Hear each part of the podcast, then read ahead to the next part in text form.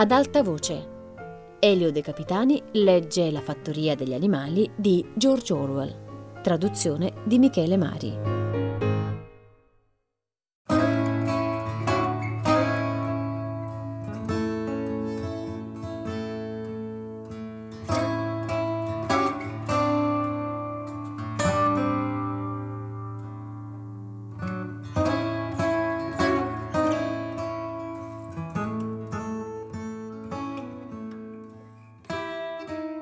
Quanta fatica e quanto sudore per falciare e raccogliere il fieno. Ma i loro sforzi furono ricompensati perché il raccolto risultò ancora più abbondante di quanto avessero sperato. A volte il lavoro era duro. Gli attrezzi erano stati pensati per gli umani e non per gli animali, ed era un grosso inconveniente che nessun animale fosse in grado di usare strumenti che prevedevano la posizione retta. Ma i maiali erano così intelligenti da riuscire ad aggirare ogni difficoltà. Quanto ai cavalli, conoscevano il campo palmo a palmo e sapevano falciare e rastrellare molto meglio di Jones e dei suoi uomini. Di fatto i maiali non lavoravano, ma dirigevano e sorvegliavano gli altri. Con la loro cultura superiore era naturale che assumessero il comando. Gondrano e Trifoglio si attaccavano da soli alla falciatrice o al traino a rastrello. Ormai naturalmente non c'era più bisogno né di morso né di redini e andavano energeticamente su e giù per il campo mentre un maiale li seguiva gridando «Avanti compagno» o «Indietro compagna» a seconda del caso. E tutti, fino al più umile degli animali, contribuivano a rivoltare e raccogliere il fieno. Persino le anatre e le galline faticavano avanti e indietro tutto il giorno sotto il sole, trasportando minuscole fascine con il becco. Alla fine completarono il raccolto con 2 giorni di anticipo sul tempo solitamente impiegato da Jones e dai suoi uomini. Ma soprattutto era il raccolto più abbondante che la fattoria avesse mai visto. Non ci fu alcuno spreco. Con la loro vista acuta le galline e le anatre raccolsero fino all'ultimo stelo e nessun animale della fattoria aveva rubato nemmeno un boccone.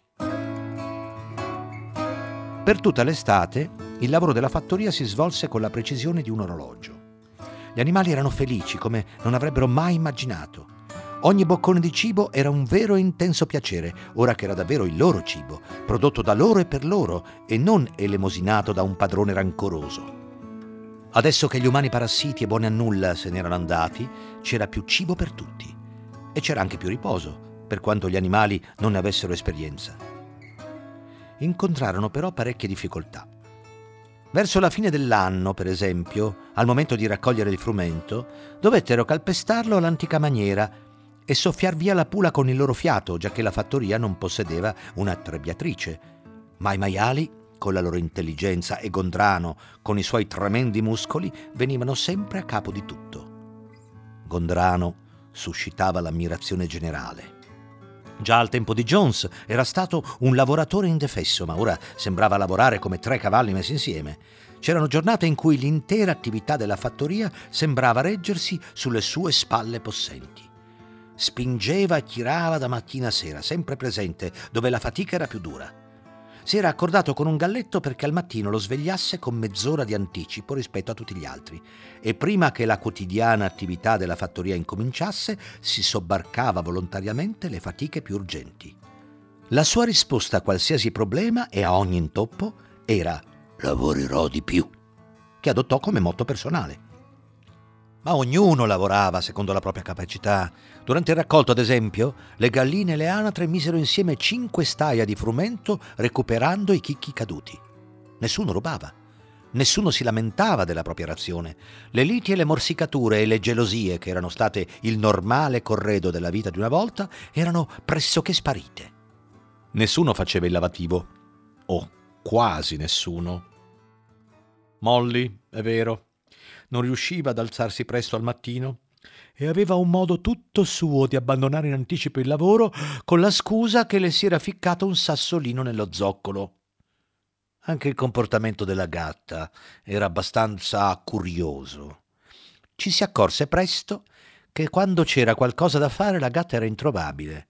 Spariva per ore e ore per rifarsi viva solo al momento dei pasti, oppure alla sera dopo che il lavoro era terminato, come se niente fosse. Ma aveva sempre delle ottime scuse. e faceva le fusa così amorevolmente che era impossibile non credere la sua buona fede. Il vecchio Beniamino, l'asino, non sembrava affatto cambiato dopo la rivoluzione. Lavorava alla stessa maniera, lenta e ostinata come al tempo di Jones, non sottraendosi ma nemmeno offrendosi spontaneamente per lavori straordinari. Sulla rivoluzione e sulle sue conseguenze non esprimeva alcuna opinione. Quando gli si chiedeva se non fosse più felice ora che Jones se n'era andato, si limitava a dire: «Gli asini vivono a lungo. Nessuno di voi ha mai visto un asino morto». E gli altri dovevano accontentarsi di questa sua risposta sibillina. La domenica non si lavorava. Si faceva colazione un'ora più tardi del solito e subito dopo aveva luogo una cerimonia che si svolgeva immancabilmente ogni settimana. Prima c'era l'alzabandiera. Palla di Neve aveva trovato nella selleria una vecchia tovaglia verde della signora Jones e ci aveva dipinto sopra in bianco uno zoccolo e un corno. Ogni domenica mattina quella tovaglia veniva issata sul pennone nel giardino della casa. La bandiera era verde, spiegava Palla di Neve, per rappresentare i verdi campi inglesi, mentre lo zoccolo e il corno simboleggiavano la futura Repubblica degli Animali, che sarebbe sorta una volta che la razza umana fosse stata finalmente sconfitta. Dopo l'alzabandiera, tutti gli animali si spostavano in massa nel grande granaio per una riunione plenaria nota come il Consiglio.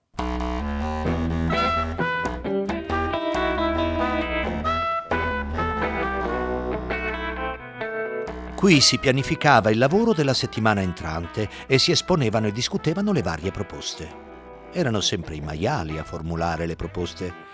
Gli altri animali sapevano come votare, ma non erano in grado di concepire una proposta.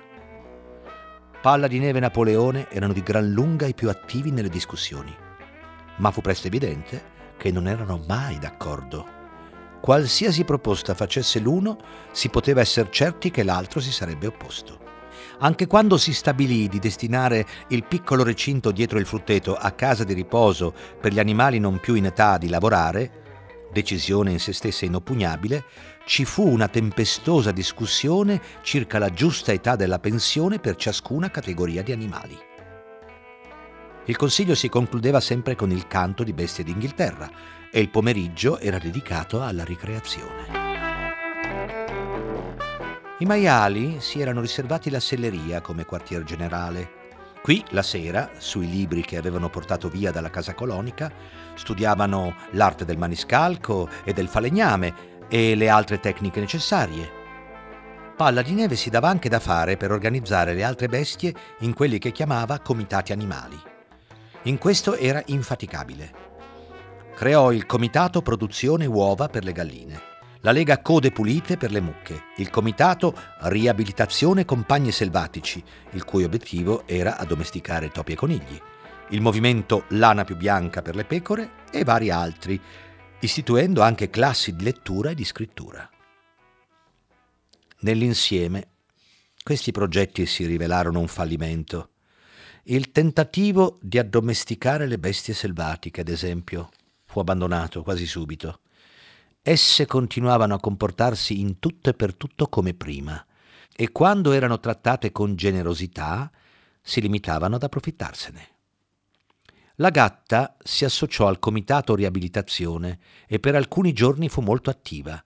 Un giorno la si vide seduta su un tetto in conversazione con alcuni passeri appena fuori della sua portata.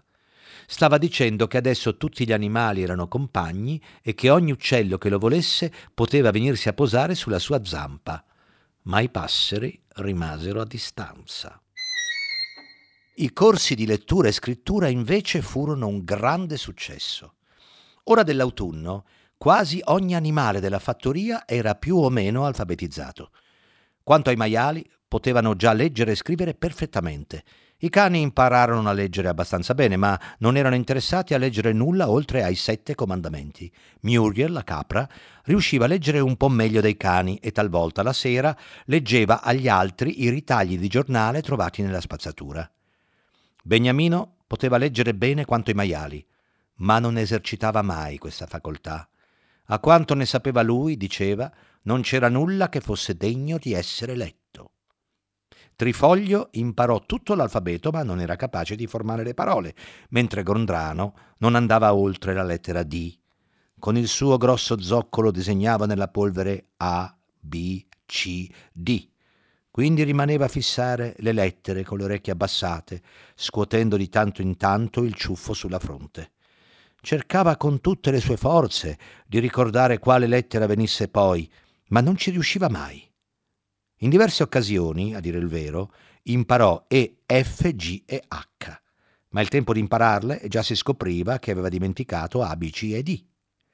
Alla fine decise di accontentarsi delle prime 4 lettere e per rinfrescarsi la memoria le scriveva 1 o 2 volte al giorno. Quanto a Molly, si rifiutò di imparare altre lettere oltre alle 5 che formavano il suo nome. Le componeva molto graziosamente con dei frammenti di ramoscello, decorandolo con un fiore o 2 e girandoci intorno per ammirarle. Nessuno degli altri animali della fattoria riuscì ad andare oltre la A.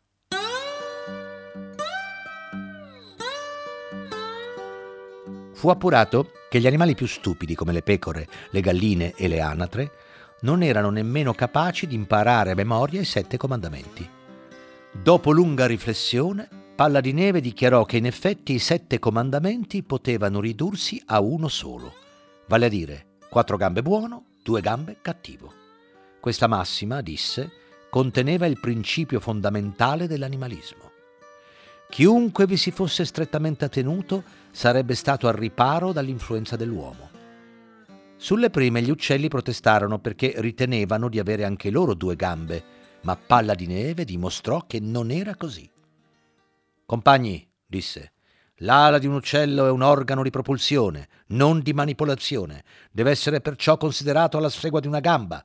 Il tratto distintivo dell'uomo è la mano, lo strumento con cui compie tutte le sue malefatte». Gli uccelli non compresero i paroloni di Palla di Neve, ma accettarono questa spiegazione e tutti gli animali più umili si sforzarono di imparare a memoria la nuova massima.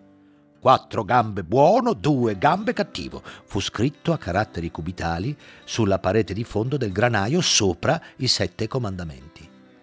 Una volta appresa la memoria, le pecore si appassionarono tantissimo a questa massima e spesso, adagiate nel pascolo, si mettevano di colpo a belare 4 gambe buono, 2 gambe cattivo, 4 gambe buono, 2 gambe cattivo. E andavano avanti per ore e ore, senza mai stancarsi. Napoleone non si interessava ai comitati di Palla di Neve. Diceva che l'educazione dei giovani era più importante di qualsiasi cosa si potesse fare con chi era già adulto.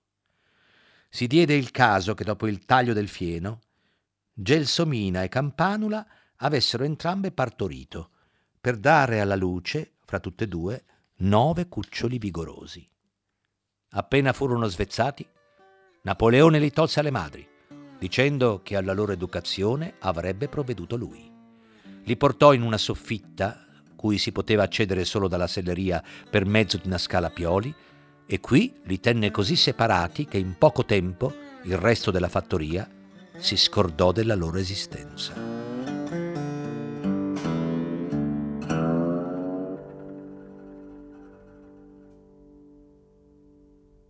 Il mistero della sparizione del latte fu presto chiarito. Veniva mescolato ogni giorno al pastone dei maiali. Stavano maturando le prime mele e l'erba del frutteto era coperta dai frutti caduti. Gli animali erano convinti, come di una cosa scontata, che quei frutti sarebbero stati divisi equamente. Un giorno però giunse l'ordine che tutte le mele cadute fossero raccolte e portate alla selleria ad uso dei maiali. Alcuni animali mormorarono di fronte a ciò, ma senza risultato. Su questo punto tutti i maiali concordavano pienamente, persino Palla di Neve e Napoleone. A dare agli altri le spiegazioni necessarie fu inviato Squillo. «Compagni!» gridò. «Non penserete, voglio sperare, che noi maiali lo facciamo in uno spirito di egoismo e di privilegio.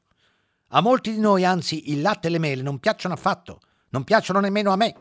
Il nostro unico scopo nel prendere queste cose è preservare la nostra salute. Il latte e le mele, come è stato provato dalla scienza, compagni, contengono sostanze assolutamente necessarie alla salute di un maiale.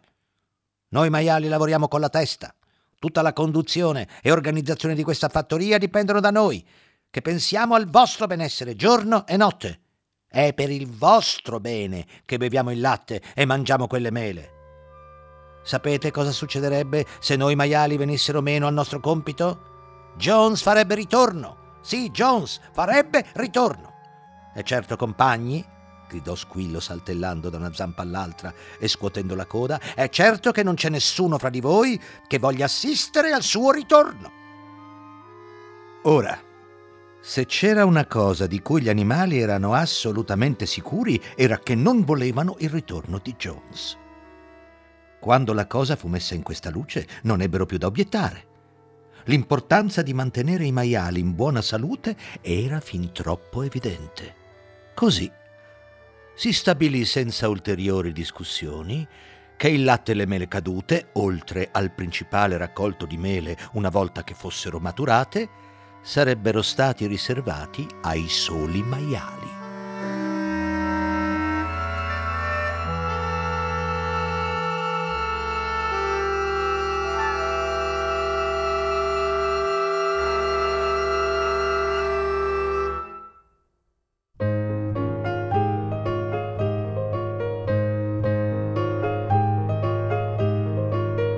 Elio De Capitani ha letto La fattoria degli animali di George Orwell, a cura di Fabiana Carobolante, Jacopo De Bertoldi, Lorenzo Pavolini e Chiara Valerio. Regia di Luigi Iavarone. Tutte le puntate sul sito di Radio 3 e sull'app RaiPlay Radio. Ad alta voce è un programma Rai Radio 3.